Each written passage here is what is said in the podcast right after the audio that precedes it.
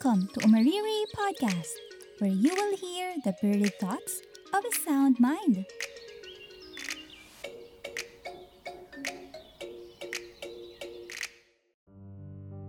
Ay, lockdown ulit dito sa Manila.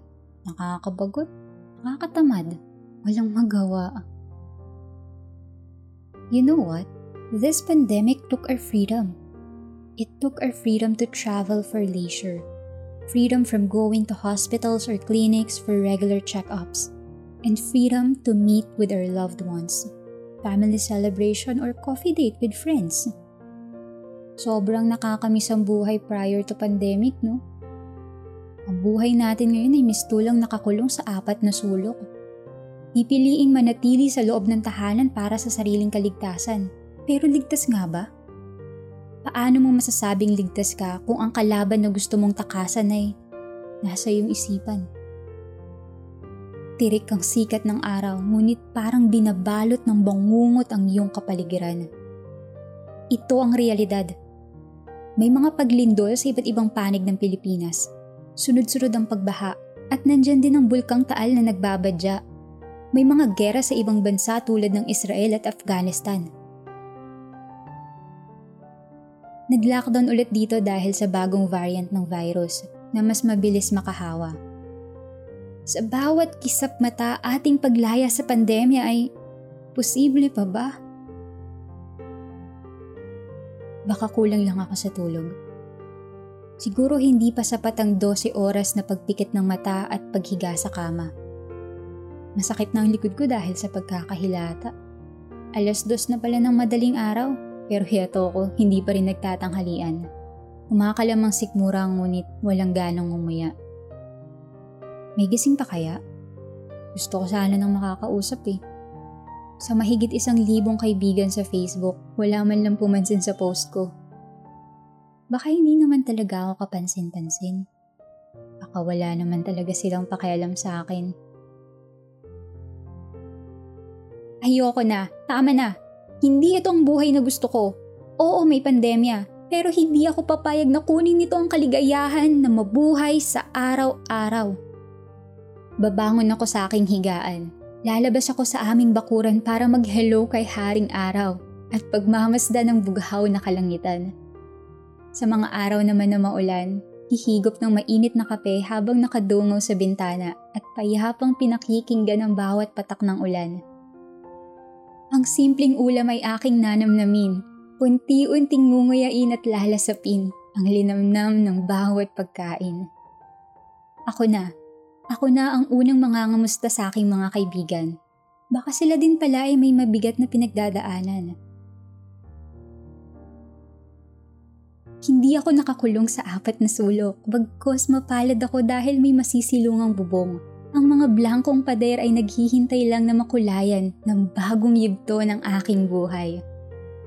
Oo, mananatili ako sa loob ng tahanan dahil ito ang tanging paraan para ako'y makatulong sa lipunan Maraming problema at sakuna sa iba't ibang panig ng mundo. Ang totoo, wala akong kakayahan na baguhin ang mga ito.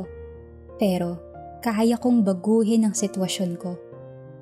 Ayos lang kahit hindi mo pa alam ang gusto mong gawin para maibsan ang iyong pagkabagot.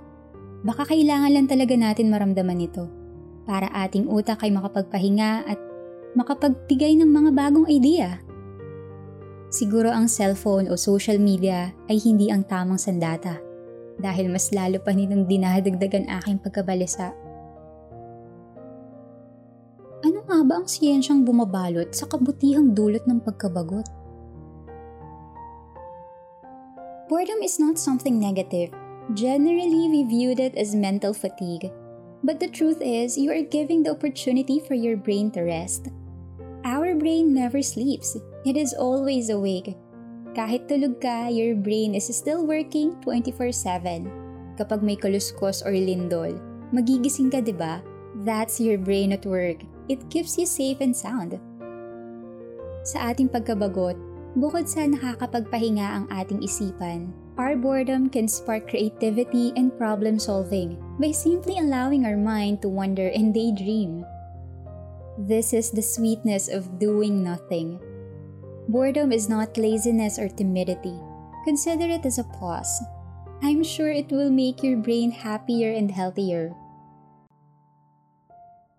Ikailan naman nakakapagpahinga ang ating isipan? Simple lang kapag hindi natin to masyadong ginagamit. Halimbawa, kapag naguhugas tayo ng pinggan, nagwawalis o habang naliligo.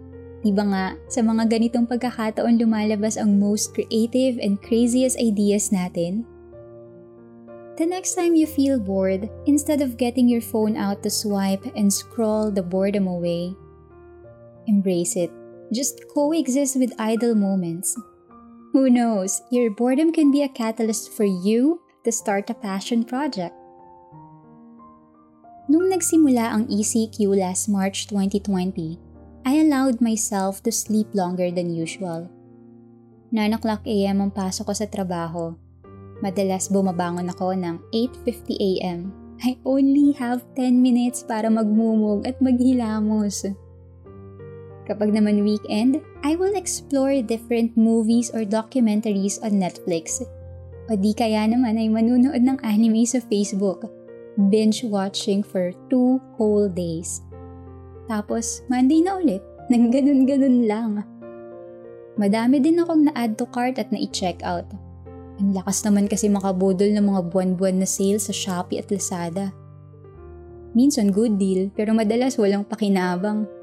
Dito lang umikot ang buhay ko for almost two months until I became bored. I engage myself to reflect on what is happening around me. I took the time to sit and think. What are the changes and improvements I want to happen to myself? I desire to have a taste of adventure and variety in my life. I want to set my goals and have projects that are more fulfilling than the ones I'm currently doing. I started setting small goals and simple action plans. My daily alarm is now set to 6 o'clock a.m. First thing in the morning, I will prepare freshly brewed cup of coffee para gisingin ang natutulog kong diwa. At syempre, huwag kalimutan kumain ng almusal maghuhugas sa mga pinagkainan, magdidilig ng mga halaman at maglilinis ng tahanan. Aba, may oras pa para mag-exercise. 10 to 20 minutes is enough para magpapawis. By 8.30 a.m., I will start preparing for work. Pagkatapos sa trabaho, I will use one hour of my time for mailbox cleanup ng Gmail account ko. Every day, I will unsubscribe to different newsletters and delete unimportant emails. I know, I could have just created new account instead of doing all this hassle. But I wanted to keep this email. I have been using it for almost a decade now. After a few weeks, I was extremely satisfied. Madami akong libro na nakatambak lang. Yung iba natapos ko ng basahin eh, pinamigay ko na. Yung mga hindi ko pa nababasa, nilagyan ko ng plastic cover. And then, I challenged myself to read one book per month. Boredom can help you increase your productivity, spark creativity, and search for novelty. Salamat sa pakikinig. This episode is my introduction for my upcoming series, wherein I will share to you the fruits of my boredom. Madami akong natutunan at mas lalo akong lumago dahil nagkaroon ako ng oras para tumunganga at tumitig sa kawalan. Oo, may pandemya, pero walang nakakaalam kung hanggang kailan. Nasa sayo na yan kung paano mo gustong maghintay. Kung nagustuhan mo ang episode na to, connect with me via Facebook page at Umaryuri PH. I-follow mo na din and i-share sa iyong mga kaibigan. Talk to you soon. Bye bye.